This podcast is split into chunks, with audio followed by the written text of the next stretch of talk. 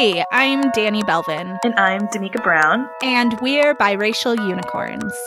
And our friend code is 5555 5555 5551. I think that may have been our dorkiest, nerdiest tagline yet. I feel like if anyone is old enough to understand that, that they're going to automatically just be our friends. Like, there's multiple levels. That's like there's age and then there's nerdiness involved. Like, there's definitely a combo of like taglineness right there. But I don't know. It's hard to be original every single time, though. We're coming up with this. We're keeping it fresh. um, do you feel like the Wizarding World game, which what what we're referring to, you think that's like taken off as much as like the Pokemon Go game is? Oh, definitely not. I feel like because I I was on both of those trains the day they released, Pokemon Go and Wizards Unite, and I feel like Pokemon Go was just like insane. Everywhere I would go, people were playing Pokemon Go. Like I was there Girl. to play Pokemon Go, and I would see like everyone standing around, clearly catching Pokemon on their phone. And I've seen a little bit of that with Wizards Unite, but not near as much. It's crazy because I'm like I was obviously over here when they both launched. So then I came back home, you know, like two years ago ish to visit, and I was in Old Town with my friend having dinner, and it's weird seeing a bunch of like a grouping of young people in a part of very old Albuquerque just looking at their phones. And I'm like, are they all playing Pokemon Go? It was like, it just was like a cultish kind of Shaun of the Dead kind of zombie Pokemon, but also really cool because it's like, look at this community and people enjoying their city. It was a mixed bag, but now I understand because I didn't Pokemon Go, but I Wizards yeah, Unite. I was definitely, I was definitely in Old Town on Wednesday. you were one. You're of those people. uh, yeah, I was there with friend of the show, Josh, who's been what, on what? the show. yeah, we were there playing, and I didn't see that many other people playing. I definitely saw a couple, but not near the levels of Pokemon Go players. I felt like. Yeah, it was intimidating, girl. Uh, we need to have a whole episode about this because definitely, like my husband, he's more of the Pokemon Go player. I guess in Cambridge, if you try to go into like a raid, there's someone, a physical human being there with a clipboard asking to like take your name and making sure you can be part of this gym, like a literal gym membership. Wait, are you serious? Girl, I wish I wasn't. Yeah. I kid you not. And there are like groups, like you have to join the Facebook group in order to be part of the gym so you can be part of the raid. Like in person in Cambridge in a park like sitting there looking to see who's on their phone and been like, hey, are you playing? We actually just want you to be part of our actual gym membership. What? You're Cambridge. Be scholarly. What is this? Anyway, I don't get it. I don't think Wizards Unite will get to that level. I don't think so either. I don't really play Pokemon Go anymore, but I might start again now that I'm playing Wizards Unite because I actually think I prefer Pokemon Go. Girl, that's how they get you. I know it's it's terrible. But when I was in Japan this past winter, I saw people playing Pokemon Go everywhere. I was mm. like, "Oh, this is mm. still a thing." it's still.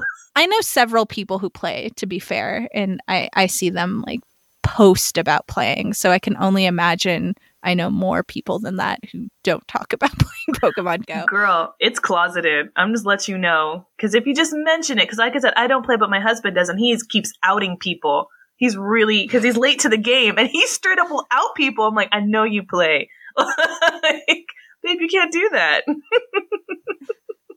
That's amazing. Uh grown people playing games on their phone. Love it. I know. I feel like this is how the apocalypse begins. There's going to be like some sort of mind control thing that's going to come through these games, and then we're all fucked. Let them come as long as I win my wizard's battle first. Fair. Got to finish those potions, man. Definitely. They got to brew because I need to find some more newt spleen, some dragon eye, I'm so. I don't, I don't yeah. understand how walking turns a key to open the. Girl, I'm so over it. Like, I'm just like, I feel like I walk a lot in my life, and I'm just like, and if, and it's all in kilometers anyway. I'm like, I still don't know what that is. like, I just can't with you right now. To be fair, I'm only going to go for a walk if someone's going to gamify it. So, yes, please continue to force me to take care yeah. of myself. but in England, everyone like everyone walks. It's just how you do. Life is walking. So I'm like, I need I need this key to hurry on up because I can't fit in any more walking in my life. This is what you get. Well, speaking of taking care of ourselves. Segue. this week we'll be talking about mental health uh-huh. and how to care for that a little uh-huh. bit. I mean, we are not licensed mental health professionals, so everything nope. you you hear here you should take with a grain of salt. Uh-huh. But mm-hmm. I mean, we're human beings who experience this life. That's so our accreditation. Feelings about mental health. Uh, so many. This this may be maybe that's why we started off so nerdy is because this is like such at least for me it's such a deep personal topic. I'm like, yep, I'm just to cover this topic that's actually quite dark with as much inappropriate humor as humanly possible so I can cope. Girl, you do you. Whatever you need to do, whatever self care steps you need to take yes. to, to, talk about this. Look at this. La- look at this language. Look at this. It's just this is. Uh, I love it. But but mental health for the first time probably in a long time is something that I feel people in general among our society across the board we are talking about it openly. Oh, definitely. I I mean I wouldn't have even had had that language to talk about it 10 years ago. Mm-hmm. It's the the concept of of self-care and taking care of your mental health. I don't think I even had those words in my vocabulary. Mental illness, sure, mm-hmm. but mental health, that idea, I feel like is is relatively new for me. Mm-hmm. I, I really do, and I feel it's it's a lot more in news.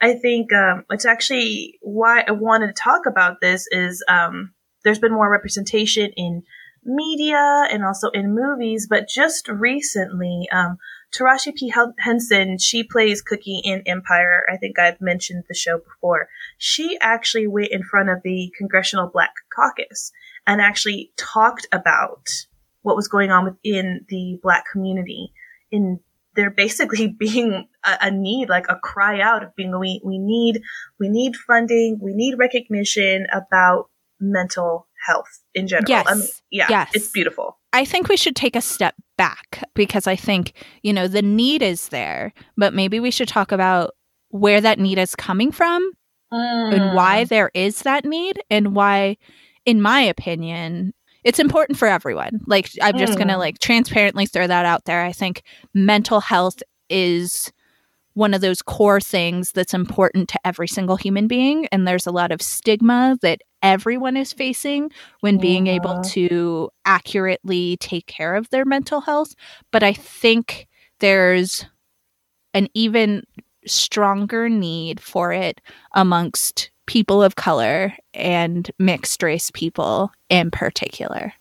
Mm, would you agree? Disagree? I I totally would. Actually, um, a mutual friend of ours on Facebook actually posted something that I thought was really relevant. It says, if you work with a black woman, and I feel like you can put any person of color, even gender, if you work with a black woman, it's likely she's censoring herself most of the day.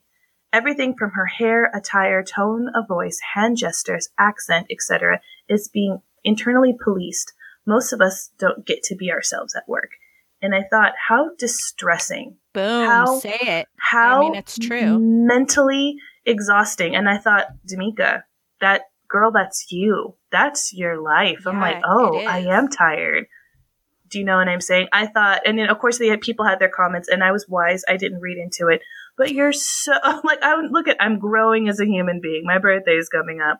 Um, I thought so much of from the word go from a very young age for people of color being in these situations to where we're constantly having to be surrounded by our we have to be very aware of our surroundings and who we're talking to. It's not it's so beyond code switching. It's everything about our fiber in our being and what makes us. That is so mentally exhausting and you know and depending on how the, the the extreme of how we're adjusting ourselves it's incredibly taxing yes Absolutely. And I think it makes me remember some various anti racism, undoing racism sort of trainings that I've taken.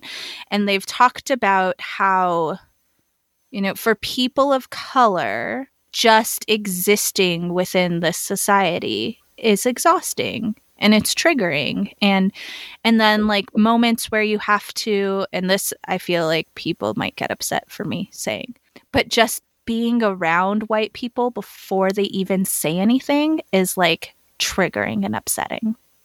Because it's like mm. it's on a subconscious level of these things happen to you. Like we suffer so many microaggressions in our lives for just being who we are and this constant like having to edit ourselves and and be aware of that and just being around people who are different than you causes you to to start feeling those effects i guess mm-hmm. and i was reading this this s- list of findings i guess from um a researcher, a graduate student, that was posted on the American Psychological Association website.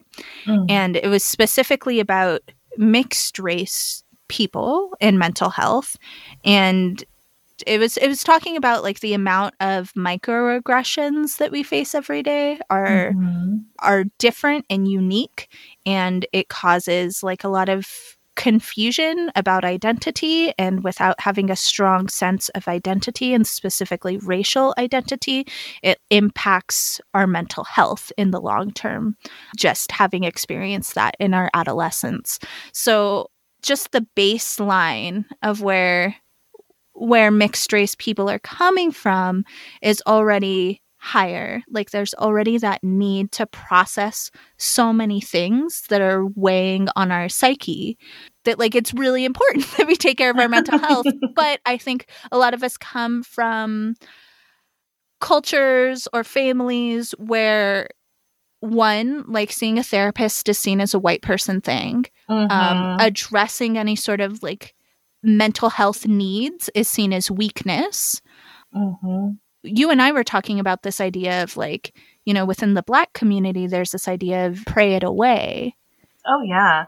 Well, I think we were talking about amongst a lot of different races and cultures, there, a religion seems to be a very key point and something that's very foundational. Um, I think within, especially in, in that, they're like, well, if you have stress, if you're feeling blue, if, cause they don't want to say the word, depressed or you might be having mm. mental health. They don't want to say the word. If you're feeling, and this is something I've had to overcome. I don't even like saying the word depression. So they're like, if you are not feeling yourself, if you're feeling a little bit blue, if you've got troubles, if you've got stress, if you don't feel right, you need to get right with God and everything will work out okay. Now, for me, who someone is just like, yes, I am a Christian. Yes, you know, that is my foundation. I'm very much like, I'm not, I'm never ashamed of saying that and that's how I live my life.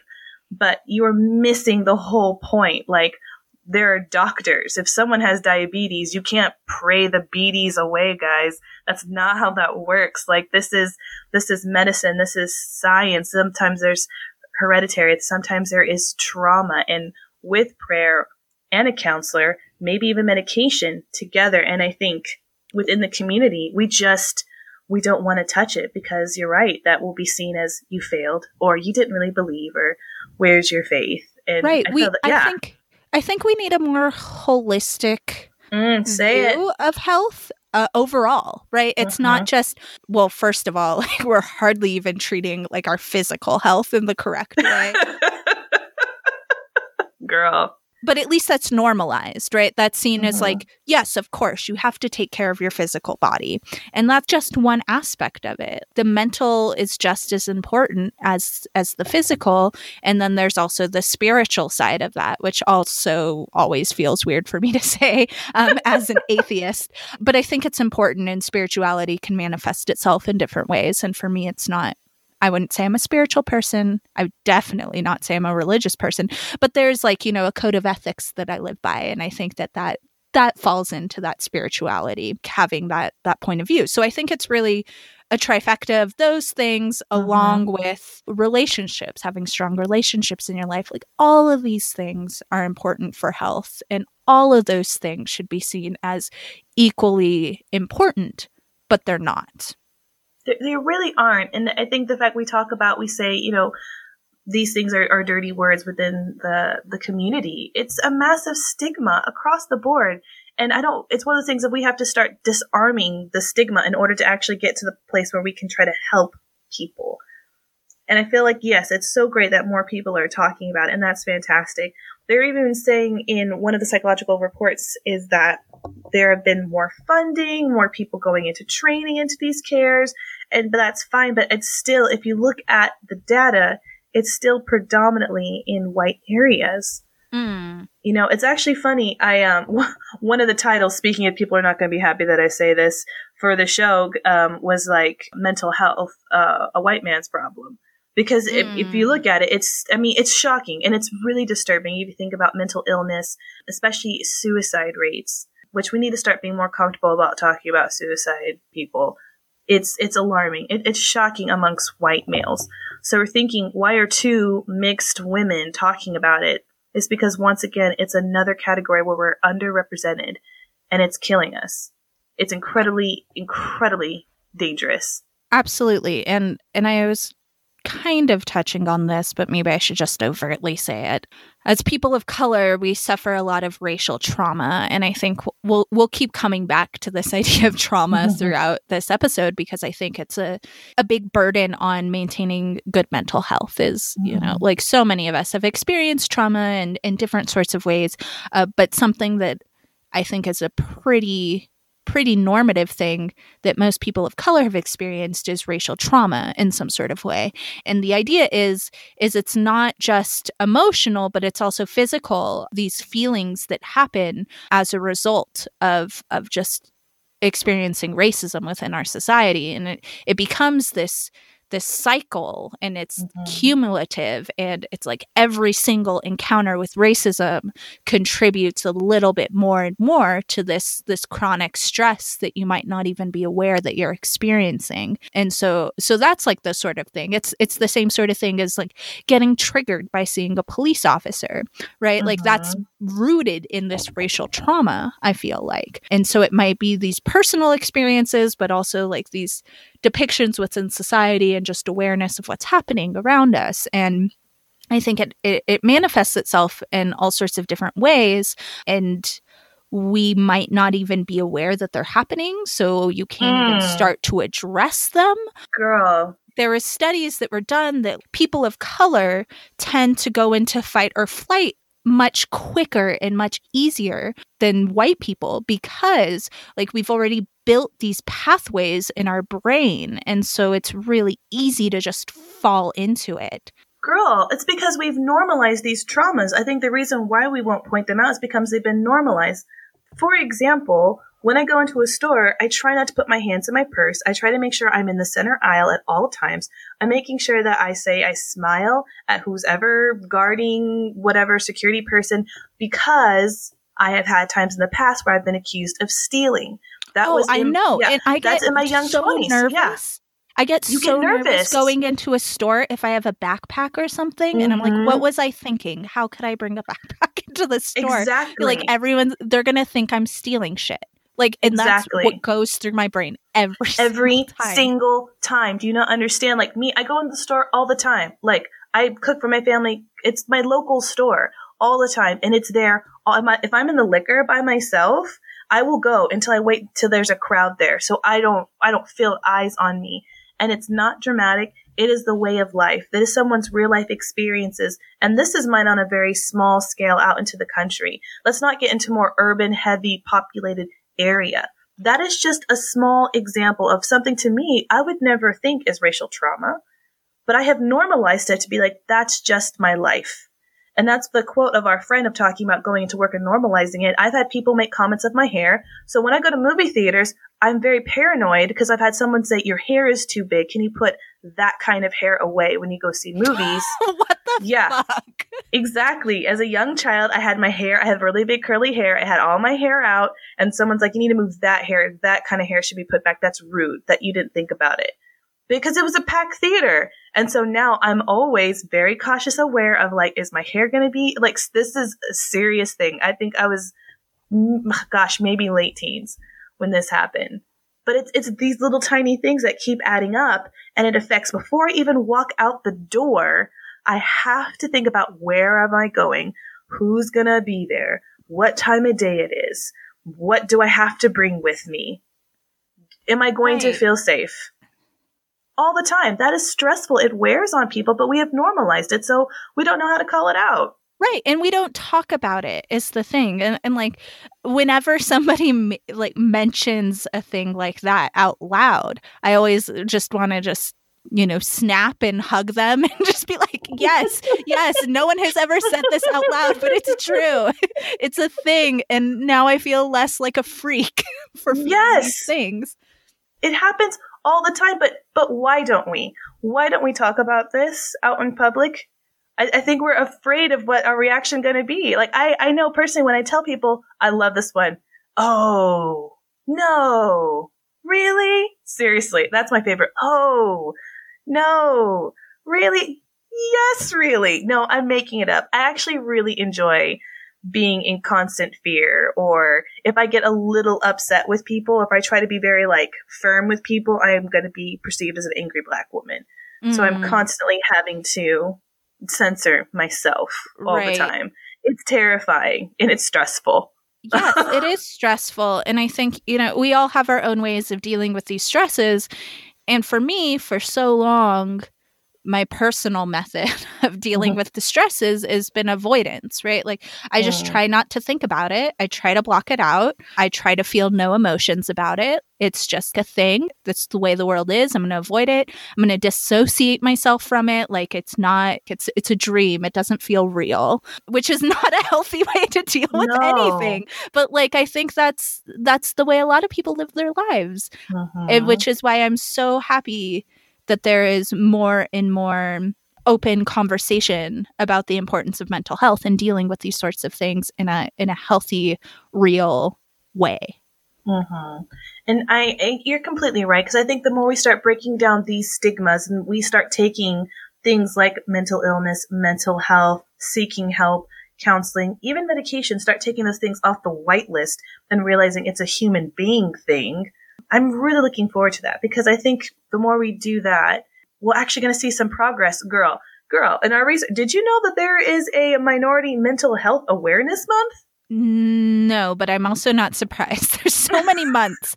There's, so, many months, but there's only 12. So I Girl, we're double dipping. Well, it's, it's supposed to be in July, so we might need to do something for that. Perfect. Uh-huh. We're right at the beginning of the month. Yeah, we might have to do something for that. But when I read that, I'm just like, but but this is yes. This this right here is yes. Like people of color, you're you're not broken. You're not weak. You're human. And I'm so looking forward to more people sharing their stories in our society and, and breaking that down. Why why else do you think people, as far as race and culture, why else do you think people are very either embarrassed to talk about it or why we don't really take it seriously when someone actually does share? Mm, I don't know. I think we've touched on this in lots of different ways in episodes, but I think there's a serious lack of being comfortable with vulnerability. And I know it's Mm. something that I struggle with myself pretty intensely because it's uncomfortable to be vulnerable with other people. And so, what is more vulnerable than your own thoughts and feelings Mm. and what's going on inside of your head? Like, it's very easy to lock those things up and not share them with other people.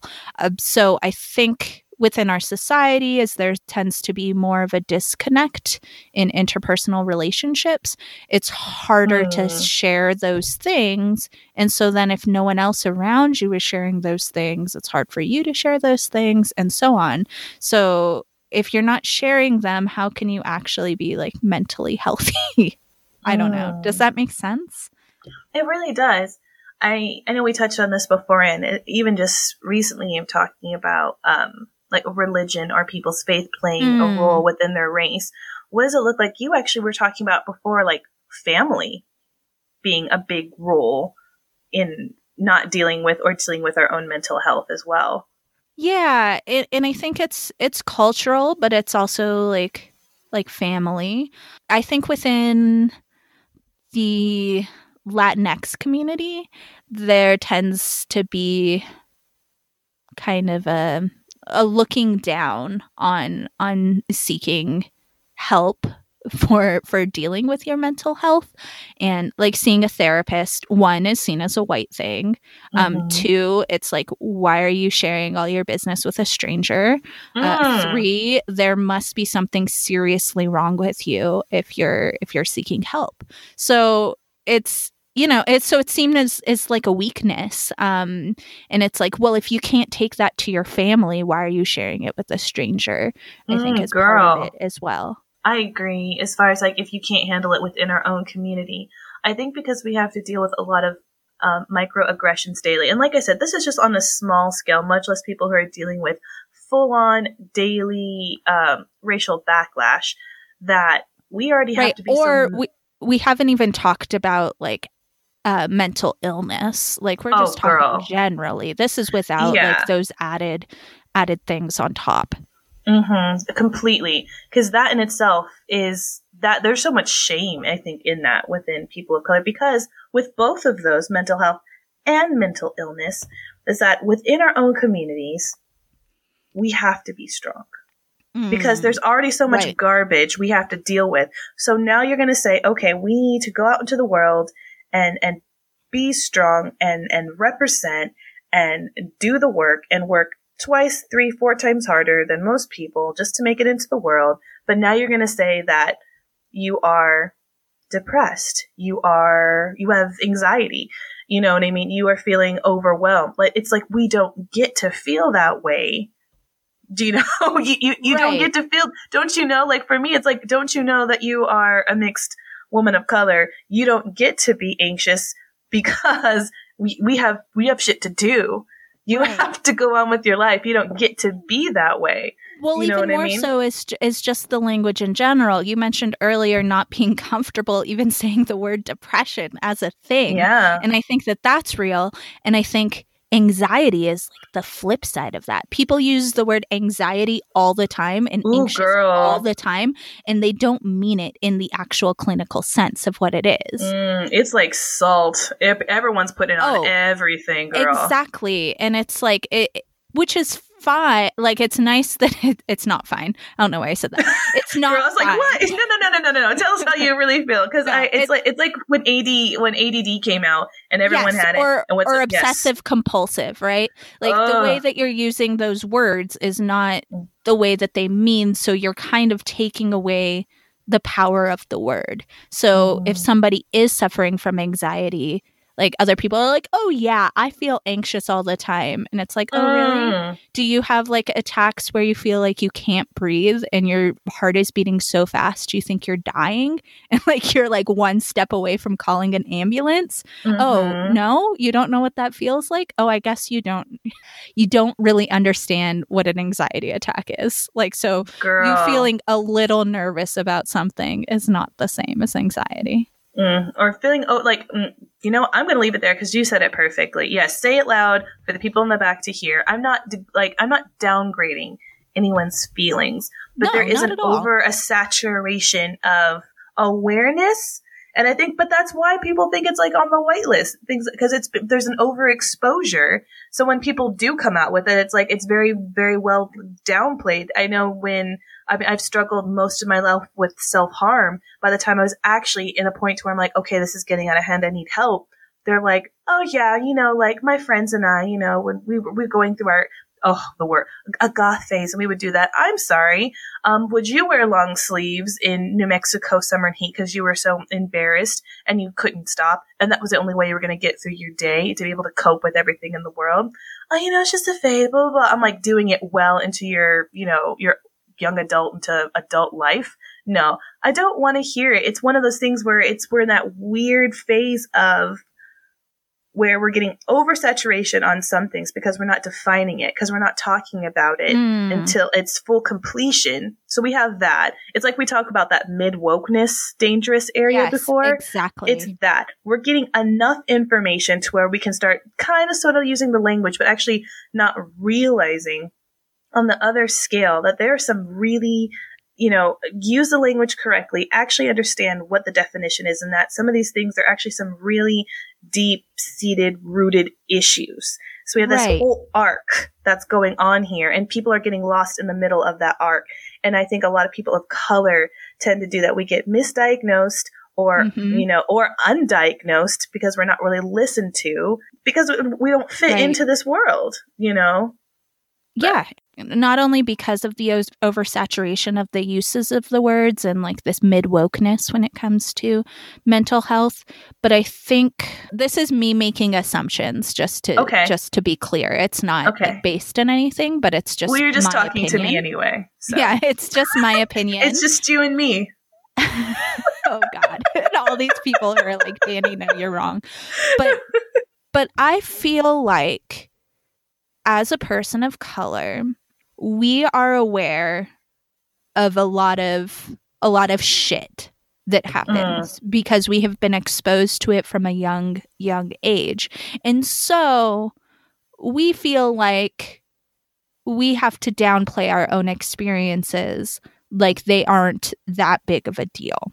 Look, in the grand scheme of things, like this shit that has happened to me is not a big deal. Like this trauma that I carry with me is not that big of a deal. Or like, you know, these struggles that I have with self harm or depression or anxiety or, you know, any of these things, it's not that big of a deal.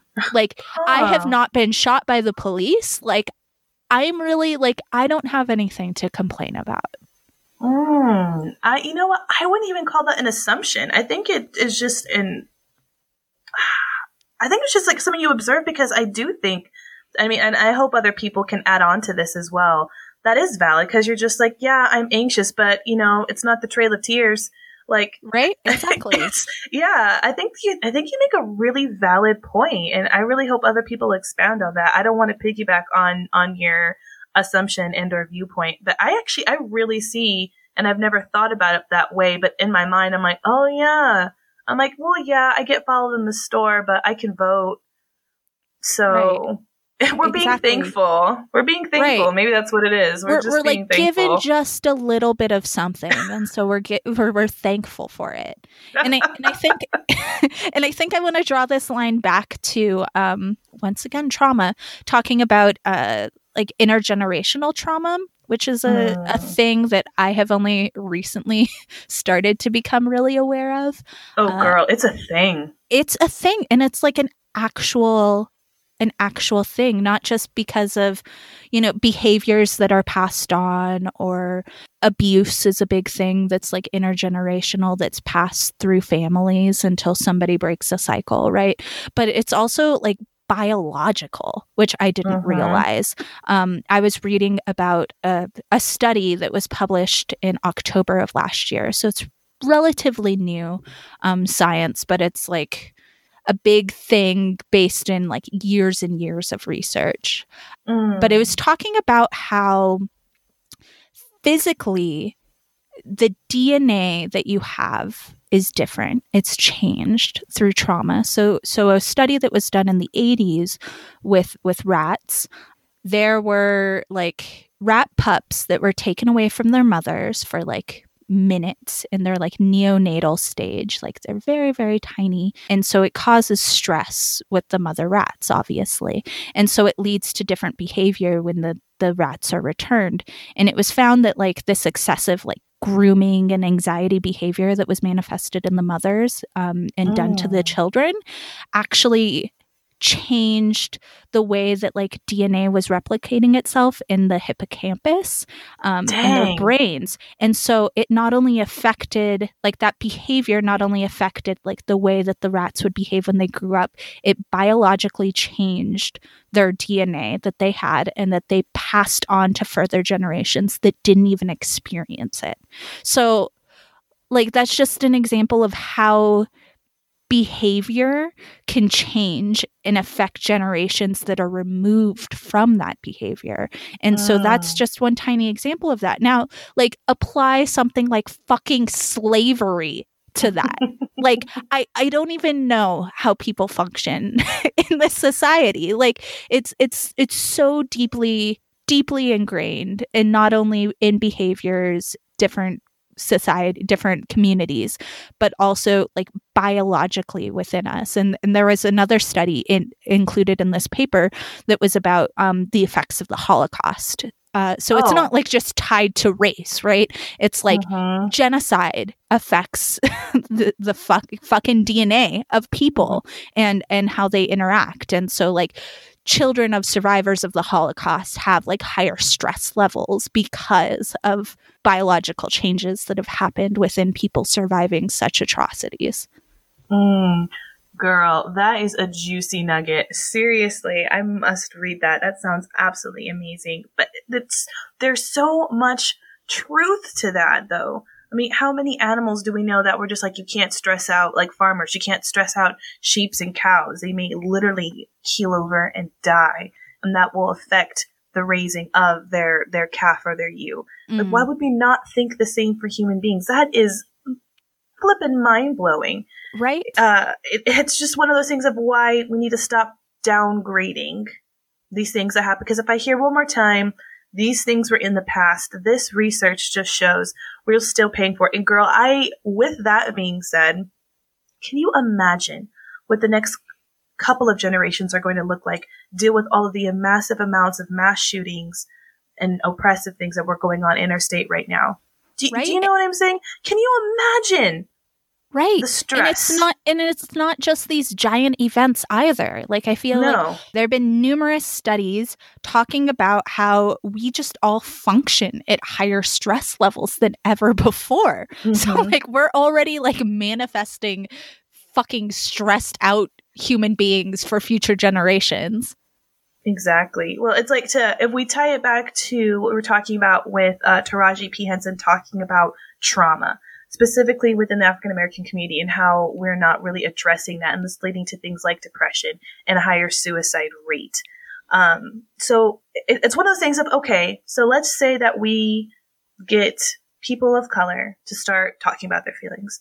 And let's say hypothetically we start getting their own community and their family and their cultures on board, both uh, even say spiritually. they're say, let's get on board, let's do this, and also just uh, like uh, medically as well. Like, okay, let's actually go ahead and get this. So let's say all the all these things happen. We say, what's what's next? Because we're trying to push towards in this Black Caucus meeting towards more funding and uh, more recognition and a bigger push towards psychologists in this. Do you think like what do you think this is the fix? Do you think getting people to see therapists and counselors is the fix? Well, one, I think everybody should see a therapist. Like, I know it. I know Yes. it's. I know it's a whitelist thing, but fuck that noise. I think everybody should be talking to a therapist. Uh, Mm. so that that's one thought that I have. But I I think I think it can't be just any therapist, right? That's Mm. like you can't just be like, okay, I'm gonna go see the first therapist in the book, um, and because I'm like 80 years old, evidently, and looking for therapists in the yellow pages. Um, I was gonna I was gonna let it slide because I didn't want to I didn't want to derail. But I'm glad I'm glad I didn't want to derail. I was like, dang, that thing must be dusty. I mean, like I don't even know where you would get the yellow pages now. Um, Um, find a lopsided table. It is underneath that left leg holding that thing up. But you, that's what we was talking. We were talking about beforehand with this particular interview into the Black Caucus is that she's talking about psychologists that have cultural competence. Yes, tell me what cultural competency is. This one, I love it. It's one of those things you can't literally put on it. It's literally having someone who is aware of the complexities of what your culture would play in your day to day. So, for example, if you, and this is the, like I said, you want to talk about, this is going to be a very unpopular episode, Danny. Are you ready for this? Yeah, I we, this is the episode where we find out what the racial demographic of our audience is. this is when we get that letter from iTunes being like, "Ooh, so." we um if I if I'm a black man and I am talking to my problems to a white male therapist, even in my examples they're male. Oh, this world. Anyway, and you explain about your day to day and the trials you're going to, we're going to say that this therapist, psychologist, they may still not understand and be able to give the best um, direction, um, advice, um, exercises, homework in order to really guide and help this person because they're not fully understanding the complexities of what his race and his culture is playing into his day to day life. Because no matter how much schooling and training you may have, there's still actually living that person's experience that you might not understand. Absolutely. I 100% feel like that is a real thing. Like that is mm. absolutely a real thing. I have such strong feelings about this. I'm going to be totally transparent and say mm. I see a therapist and I went out of my way to find a woman therapist with a Latina background. Like it was very important to me that at very least I see a woman of color therapist, um, and ideally somebody with a closer background to mine or as close as you know you can get and it's hard because it's such a white mm-hmm. male dominated field girl but like one yes one i feel like how could i ever talk to a white man about my experiences and for them to fully understand it without you know like i i have as we know i'm married to a white man. I have a best friend who's a white man and i feel like they understand me. But i mean like that's from years of them having yeah. having context in which to understand me and and I am not fucking paying somebody so that I can educate them and give them the context so that they can understand me and turn around and help me right? Like I need mm-hmm. to see mm-hmm. somebody who already has that understanding. And sure, there might be, you know, white male therapists out there who have that understanding. But yeah, totally. But one, how do you find them? And two, that doesn't change the fact that I'm sorry, but just by being there, your white male body is going to trigger me in different ways than a woman of color like won't. She'll put me at ease. It's the same reason why like I want to see women of color like doctors. Like uh-huh. I just I don't want to have to deal with another layer of shit when I'm already dealing with shit. Mm. Well, it doesn't. It doesn't make. I mean, it doesn't shock that you had to really scour. They're saying in um the APA.org that I mean, over eighty percent in this field is going to be white, and that's not. Let's not even throw in gender in the mix whatsoever. Um, it it's one of those things where I so desperately don't want to agree with this, but I see it and I can't deny it. Cause I'm even thinking in myself of just being like, do you know how many conversations and how long of a relationship you would have to be in therapy with someone who wasn't the same race with you in order to give them that context and all that backstory. It's like going to lunch with your best friend and you guys just jump in. You don't have to explain about a person. You exactly. you probably know most mutual people. You just dive in. Um, but someone you just met, you might have say, "Oh yeah, so and so posted a, a funny meme," and like, "Oh, okay, you don't understand because this person is yeah. so oh, so and so, and they actually did so and so." Well, you know, okay, you don't know. It's the same thing when my husband, who's in the military, talks about his job. Because I grew up in a military family, he doesn't have to explain the acronyms and and what mm. this hmm. means and what this rank means. He just talks. He just goes. There's a whole year's worth of stuff we've just knocked out because we he doesn't have to worry about that with me. And it's the same thing. And why in the world when you're already in a very vulnerable a probably nervous state are you going to have to try to sit there and backlog everything that you're going through? And right. I don't know. I, I don't yeah. It's too many parentheticals. Like you mm-hmm. don't want your whole conversation to be parentheticals where you have to explain the situation that goes into everything it's that and it's also just like comfort i don't know there's just so many reasons i think cultural competence mm-hmm. is important and even if you understand in a textbook way the effects that you know this racist, sexist society has on people, unless you've lived it, you don't really understand. Like, I'm sorry, but that's just mm. the truth. Like, unless you've lived it, you can never truly, completely understand it. Uh, it's one of those things where it's like, okay, you might not be able to understand it. I think there's just like a level of compassion, which mm. I still hmm. think you want from a counselor. I know you're there for them to be objective. I get that and they need to be that kind of they need to be that stability because you might not feel it yourself i get that but i still feel the reason why we're not all doing everything online which i know a lot a lot of stuff is going online where you're not just click click clapping away on a keyboard to somebody um, why we're still doing it in person is because we need to feel like someone has empathy understanding mm-hmm. and compassion for us. There's just something about being in a room. It's a very intimate setting. And I think that's what this has to deal with. I was going to ask this question, and it's very tricky of like, okay, should a person of color see a white therapist? And the thing is, we have our own feelings and opinions, and I, we just stated, but I think it has to all deal with your comfort level. If you feel like you can reach a level of intimacy, because this is a very intimate thing that mm. you're entering into when you go see therapy, if you feel like you can achieve a place of transparency, of honesty and growth with someone that you can have that kind of intimacy with, th- then go for it. I would never want to discourage anyone who wants to get counseling, but like, like, you know, like yourself, you know, you're lucky that we live in a somewhat diverse area, or you, know, you do. But I can't imagine for people who just don't. Never be discouraged. And you also have the freedom to switch around and look around, you know?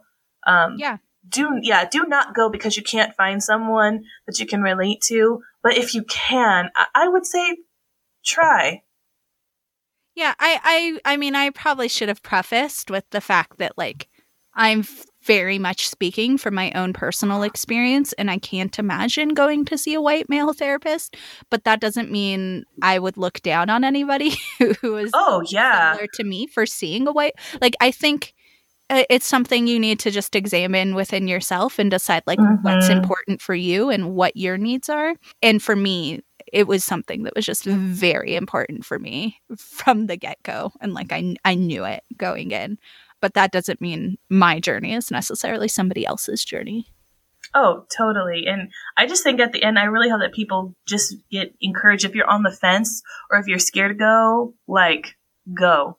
Oh shit! Just, it's like it's not yeah. easy. It's not yeah. easy, and I'm gonna like, mm-hmm. like say mm-hmm. that it took me way, way, way too long uh, to start going because so much stigma about it, um, mm-hmm. so much mm-hmm. fear about it, and you know, like I have said multiple times on this podcast, and and I don't know how much it actually comes out in the podcast, is that I'm a very guarded person generally, and so it's very difficult for me. And I think with therapy and with doing this podcast, all these things of like, I'm getting so much practice expressing my feelings in a way that, like, first 30 some years of my life, I did not.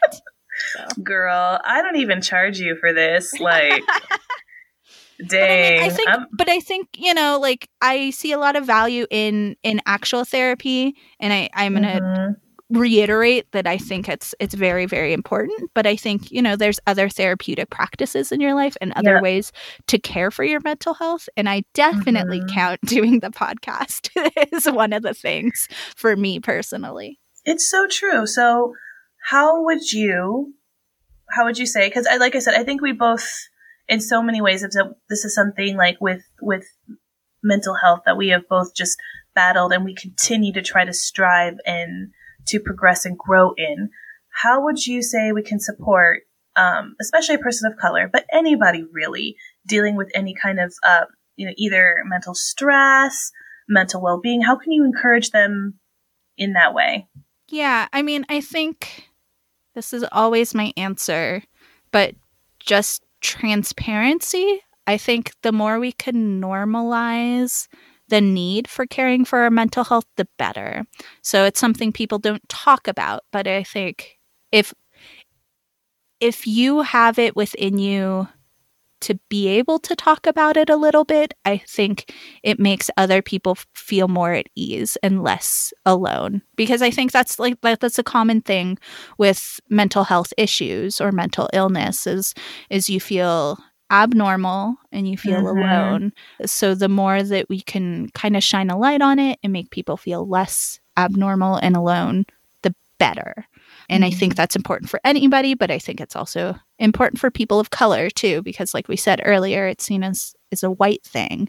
So, you know, if you can do it, or if you can just a little bit do it, I think that's helpful for one. I also think we we like to post about a lot on Instagram about self-care. Mm-hmm. And I think self-care is is a big component of this.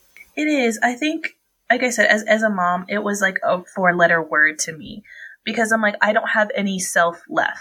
Like I don't have like everything goes to my family, everything goes to my kid. Um, but what I have been learning, and this podcast has been incredibly helpful in that is like I have 10, 15 minutes to paint my toes.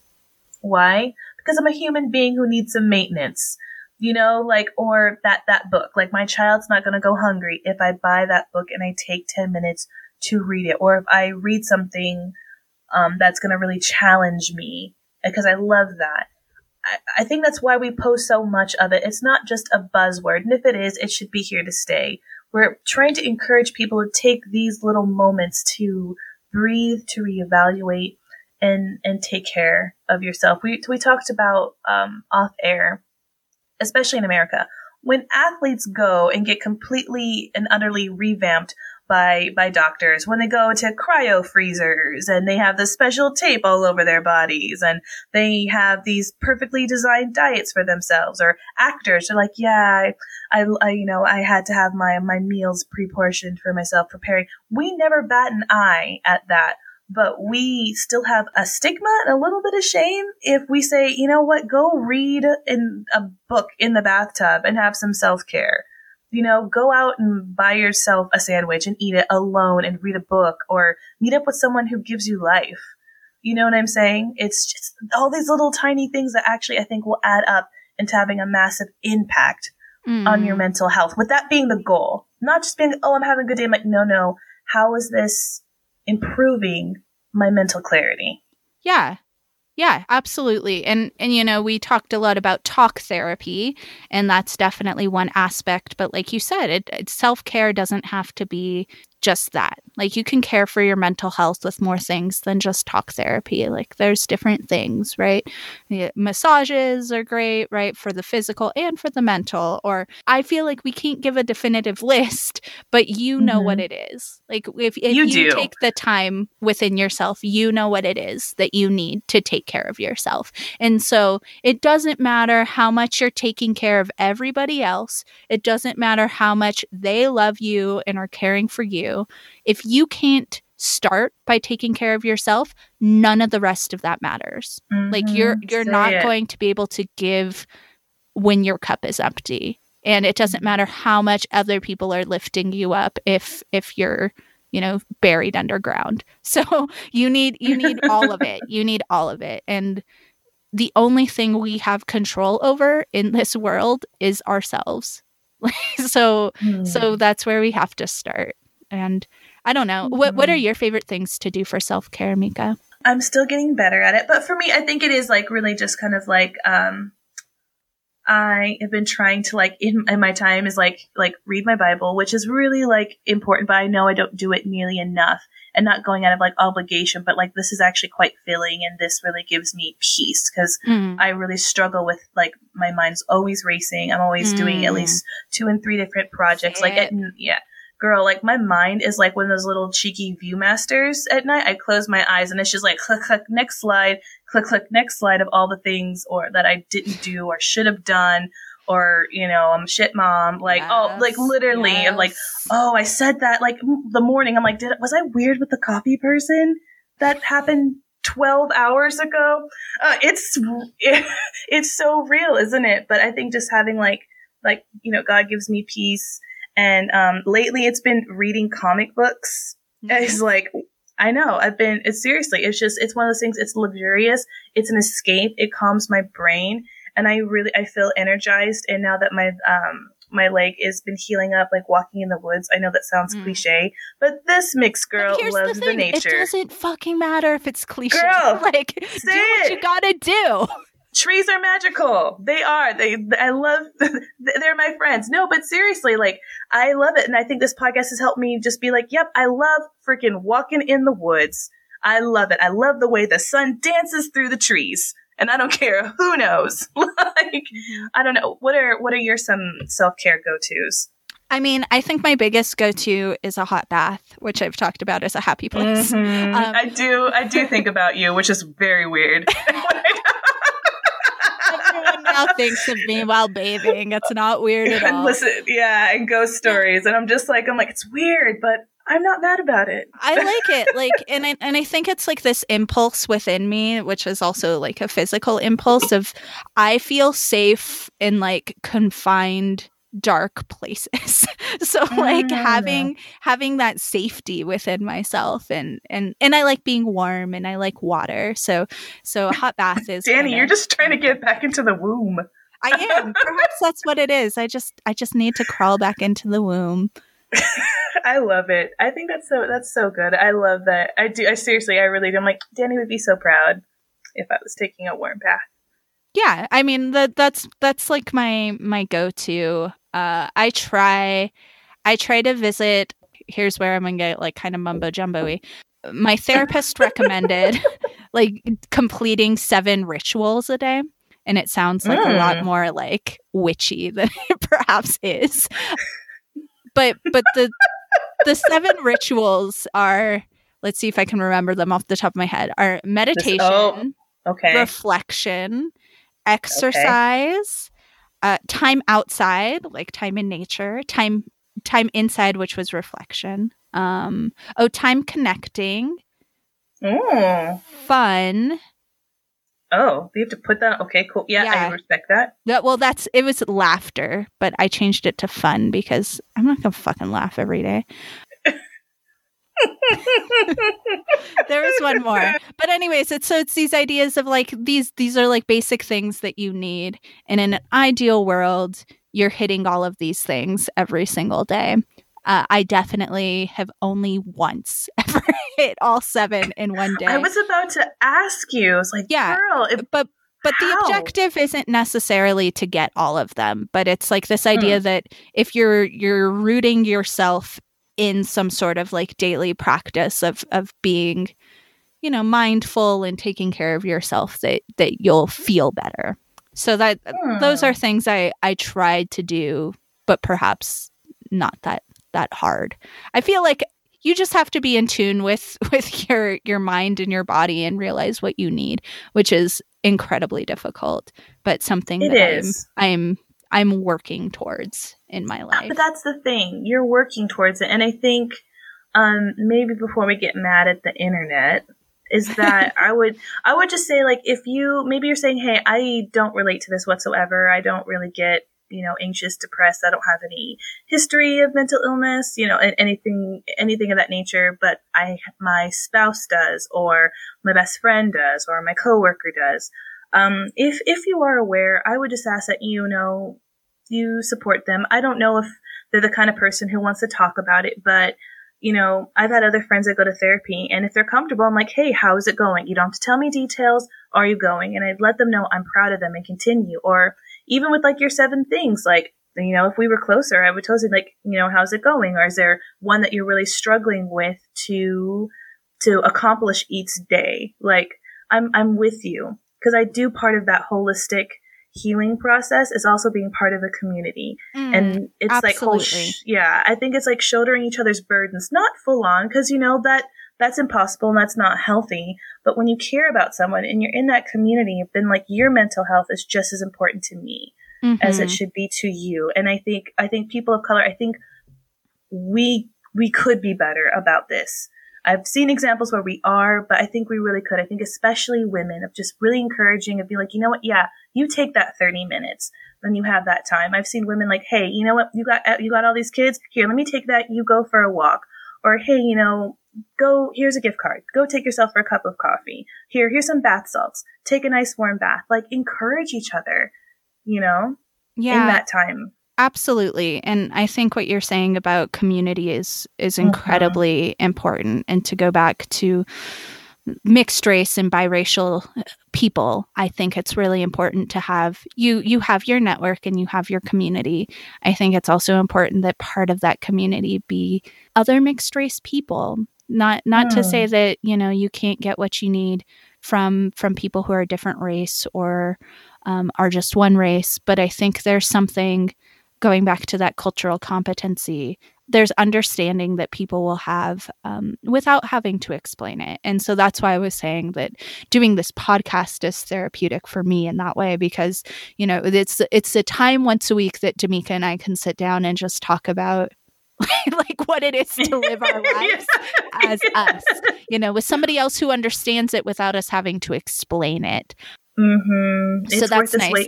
and i feel like that was I, I mean we we joke about sailor moon bringing us together in high school but i think that that was also part of what brought us together in high school being in Mhm. like a predominantly white theater department oh, girl. It was just like nice to have somebody else who who kind of understood where we were coming from hmm I um I love that. This I'm loving this. More of this. More self care. It's not a dirty word. I'm for it. Everyone should see a therapist.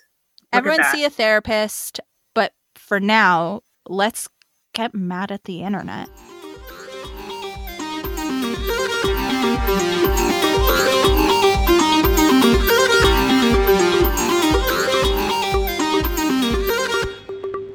Yeah, let's have our own little own little therapy. Um, I'm. This is awful. We should enjoy getting mad. Um, you, you at the last minute, you put this juicy morsel for us to get so. I'm like, do not rush the topic just to get to this. And um, yeah, I'm so you you uh, will you please introduce this? Yes. Okay. So uh, the best part about this, well, all of it is so juicy. I did not hear about this through the internet. but in fact, I walked into work earlier this week and a coworker was like, Danny, I have something for you to get mad about. not, in reference, yes. not in reference to the segment, just her knowing how I live my life. so See, this is art imitating life. exactly. I am actually, I am so excited for this. I really should. Yeah. I'm a terrible human being. I shouldn't be so excited. Let's do this. All right. So I guess our Mm. homegirl, Kim Kardashian, Oh, she's definitely my homegirl. definitely homegirl to all, is starting a a clothing line, specifically a shapewear line. Mm, my favorite wear. All, all of our favorite wear. Sidebar, I don't own any shapewear, but I feel like I should, and it would just like make me feel better in tight fitting clothing. And sidebar. Girl. Um, Oh, girl. Dang it, you can't end sidebar about it. shapewear. okay, we'll talk later. we'll talk later. later. So she's starting a clothing line, and she has decided to call this shapewear clothing line Kimono. Mm, spell it for the people. K I M O N O. Kimono. Kimono. No. Yeah, Kim. Oh no, Kim. Oh no. No. oh, anyway. It's um but so what were oh say I'm gonna ask you, it's like a little interview. So what were your initial feelings of hearing about this this clothing line, Danny? Uh, my first thought was like, well, like I'm not surprised. That's fine. Whatever. Like there are more offensive things to call call a clothing line. I like I felt just so so just, you know, resigned to this is Hmm. the world we live in and it's fine. The etymology of the word kimono is literally thing you wear.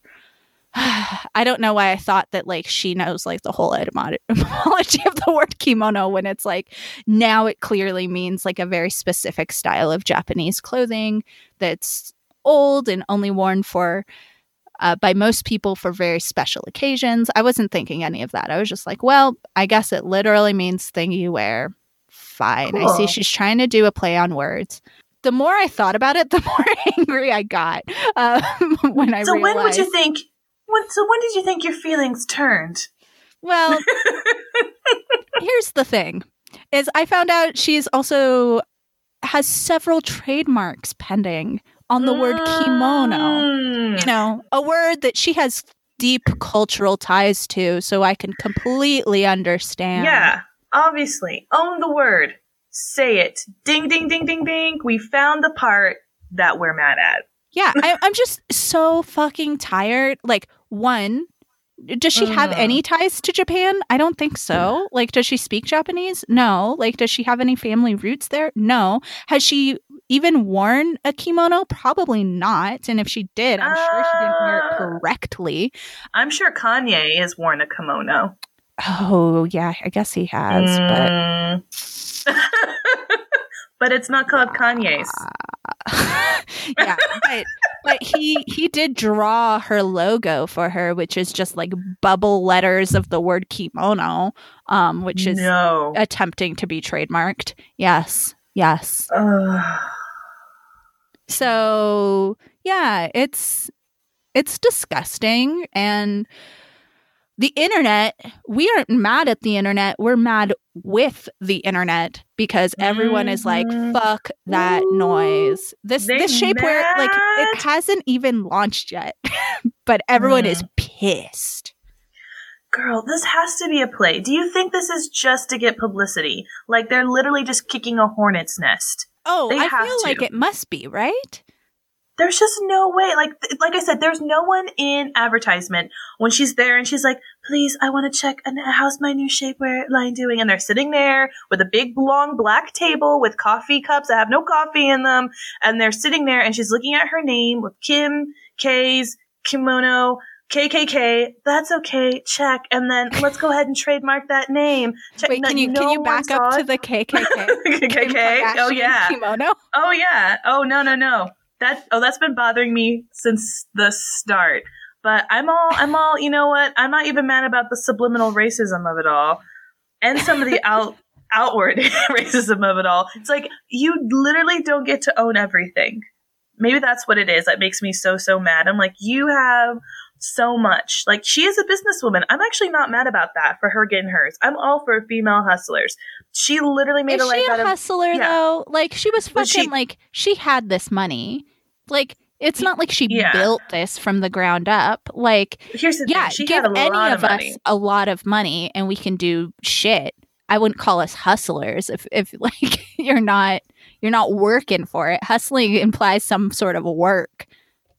I guess by my term for her hustlers is that it was the Kardashian the, the Kardashian family, and now Mm. it's Kim's family, the Kardashians. Like you Mm. hustled your way into making you're the face of that family. And I know there's spin-offs and and models and you know everyone has their own thing, but for the most part around the world, this woman is idolized. She is do you, do you know what I'm saying? She's a standard of beauty. She's a trendsetter for everything that she is, whether I agree with or not agree with. This woman has power for being the the daughter of uh, a lawyer and or what did her mom do? Was she a model? Is that her thing? I You can tell no how little- I know nothing about the Kardashians, just that they make me angry. Yeah, but that's the thing. Coming from that, but yes, very well off and well known. But basic sque- like she has no skill set outside of Snapchat and still made this huge empire. Like I don't know what that says about our society, but I'm not. That's what I mean by a hustler. But y- this has to be just starting stuff. They have to have another name for this already picked out, and they're literally just trying to piss people off. Right. They're just like I'm getting convinced. the publicity. I mean, if we're talking a lot Illuminati shit like KKK, Oh. Kim Kardashian, kimono, Yeah. um, I mean, it can't be an accident that it's Kim. Oh no, right? Yeah. Yeah, like, oh no, I don't really mean to use this name. I'm just getting you to buy my product. God, God. So mad. I'm so mad because she's gonna make so much money off of this, no matter what it's called. it Oh, could be oh, called no matter what. Hot and dog can- water shapewear. and she can fucking keep the name. She can change the name. Like it's all it's all fine. It But- doesn't matter. It's more money in It's- in, in it's- her pocket. It's so disgusting. I can't I can't handle it. Oh, thank you. But we have to thank her because off like beforehand, this this brought us so much joy and laughter that I definitely I will feel it keeping me warm all the day long. So thank you, KK. Right. I mean, sometimes it's just racism and cultural appropriation are such big, broad things Mhm. happening. It's nice sometimes to have that fucking focal point of being like, no, Yeah. this is what's wrong with the world. Yeah, well, it's so nice when it does it for you. Like, you don't have to go searching for any examples. It's just, bam, in this little cute little package. Like, yep, bam, there it is. Look, we didn't have to look that far or have to work too hard for it. So, Well, Kim changed the fucking name, still make a million dollars, mil- mm-hmm. millions of dollars. millions. And I'm going to be so mad if that shapewear is actually good quality stuff because my my moral compass won't allow me to buy it. Ugh, yeah. Well, morals. morals. Should we go to our Should we go to our happy We- place I think now? we need to go to our happy place. because we went from mad to sad for God. some strange reason. Freaking Kim. there are just too many feelings in this episode, so let's keep those feelings coming. Yeah. Some oh happy feelings. yes. Damika, right. tell me about your happy place. Um, my happy place is something that's actually a little out of character, but nonetheless is still making me quite happy. It is the Women's World Cup. Awesome. Have you been watching? I have well because it's I mean- I mean it's I'm in England. It's massive here. It's really really big, and it's been so cool to like watch it with my daughter. It's cool being overseas with my daughter watching the Women's World Cup. It is just I can't. I know it sounds like super hardcore, crazy feminine. It's just a really cool moment.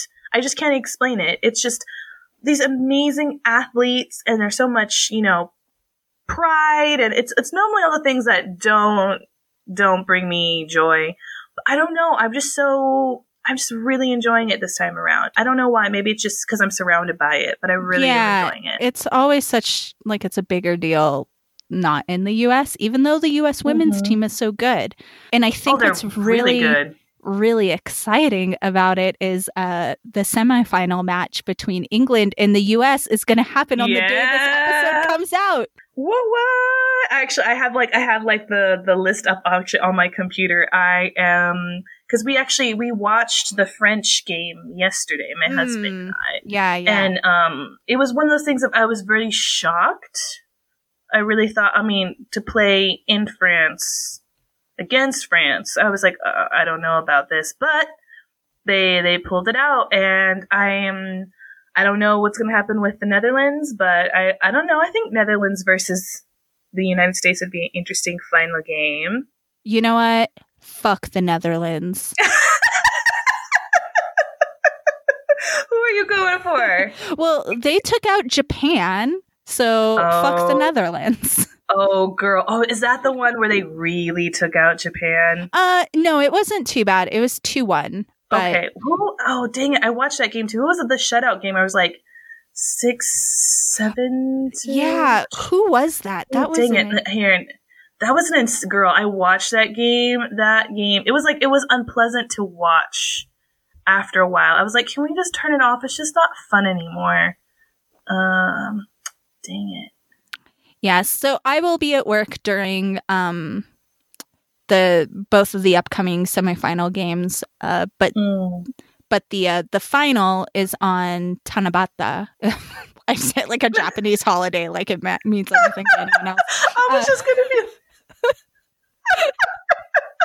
I was like, "Ooh, girl, what do you eat on that day?" Um, it's on seven seven, which is a Sunday. So so that's exciting because I won't be at work and I can watch the final. Nice, that is so exciting. Yeah, um, I actually, oh, I'm so excited because it comes out like at eight o'clock on Tuesday here. So I'm so pumped. But yep, that's my happy place. Uh, what about you, Danny? My happy place is I don't know how much to give away about my job, but part of my job over the summer is a large part of it is managing a summer camp. And I'm teaching for a couple of the sessions of the summer camp. And I just finished one of the sessions I'm teaching. And I'm doing like collaborative playwriting with kids. And I just had a group that I worked with for two weeks, uh, 11 to 14 year olds. And they Aww. wrote a play and it was a play about climate change with like an unhappy oh. ending like i love that it was a very cynical ending and like i i just i i always like to start with with that age group. I usually do kind of social justice themed plays. So we brainstorm social justice issues that are important to them. We talk about what social justice is. We make an a list and then we you know they have like impassioned pleas about why we should do their topic um, and we vote. It's all very collaborative and democratic and sometimes they choose stuff that i don't want to do but it's them not me so i kind of let it go and let them do their thing. But yeah it was it was a really really cute cute play about about climate change destroying the world. And you know at the very end the last scene is like an impassioned protester giving this this speech about how climate oh. change is real and everyone's booing but she's still going. And and then she gets arrested by the government and taken away. And then the oh. government says she's lying. Like i don't know. It was just like an amazing amazing little girl. play. that is that yeah my happy place is garbage. No it's not a contest. But that definitely would win in a hypothetical contest. That i love that age group. So many people don't like middle schoolish age. I think it's like the most precious age ever. And to be able to do that that is so awesome to have purpose driven art at such a young age. Oh yeah living. and and i mean it's like it's really important to me and I oh. I had this moment of after they made this list one of them was like, Look at this huge list of issues that are important to us. And we're only middle schoolers. And I'm like, Dude, uh. no, don't ever say we're only middle schoolers or we're just 12. Mm-hmm. Like, you have these opinions and these feelings, and clearly this shit say is impacting you. I did not say shit, but I kind of wish you did, but I understand. yeah. But, you know, I'm like, this stuff really impacts you, and you're entitled to your opinions. And it's going to continue to impact you. So you need to practice talking about it now. Yes. Ah, so. oh, living for it. Love it. That is so cool. Yeah, that's my happy place. Oh, what a lovely happy place. Teach the children, everybody. Teach the children. Right?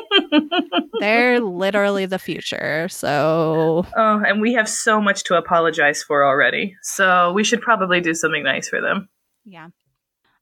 So that's it for this episode. Uh, we'll yeah. be back again next week with a mini episode, and then in two weeks with a full episode. In the meantime, we want to hear from you, and you can do that yes. in a variety of ways. You can email us our email address is biracialunicorns at gmail.com. You can connect with us via the social medias. We are mm-hmm. on Instagram and Facebook as Biracial Unicorns, and we are on Twitter at Biracial Magic. We also want to thank our amazing artists for Deli Pop Art. Uh, isn't our logo super cute, guys? And um, we it's also want to thank. Cute. It's super cute. We also want to thank the amazing uh, Joseph Scott of Citizens of Tape City for our music. Um, it always makes me smile. And uh, yeah, we, uh, yes, I'm so excited to hear about what you all have to say about this topic. So please, please, please, we'd love to hear that. Yes. So also, you should subscribe if you aren't subscribed already. We're available on all mm-hmm. the major podcasting platforms. So you should also maybe just, you know, take your friend's phone and subscribe for them also. Hmm. You know? I mean, I think it, it this counts as therapy. Yes. So, yes. But it yes, does. please please share share our podcast if you like our podcast. Um, share with your friends, and then you have somebody to talk to about whatever it is we're rambling about for an hour. Mm-hmm. You can ask them their opinion about our ramblings, and then you all can ramble. So we're just you know, seeking to open dialogue and conversation in much, much rambling in the world. Mm-hmm. Professional ramblers. Also, please comment and, and, give feedback. We we really do treasure all of that. So, I think. So yes, we, is this done. is this? We felt every emotion humanly possible today. All of the emotions, and we hope you felt some emotions. Maybe. Mostly positive ones. Hopefully. Or, hopefully. We're about to find or out. at very least, it was cathartic and you like yelled and cried. That would be mm-hmm. fine too. Yeah, and you can tell us about that too because it's a safe place. Absolutely. So we'll be back. Peace. Out.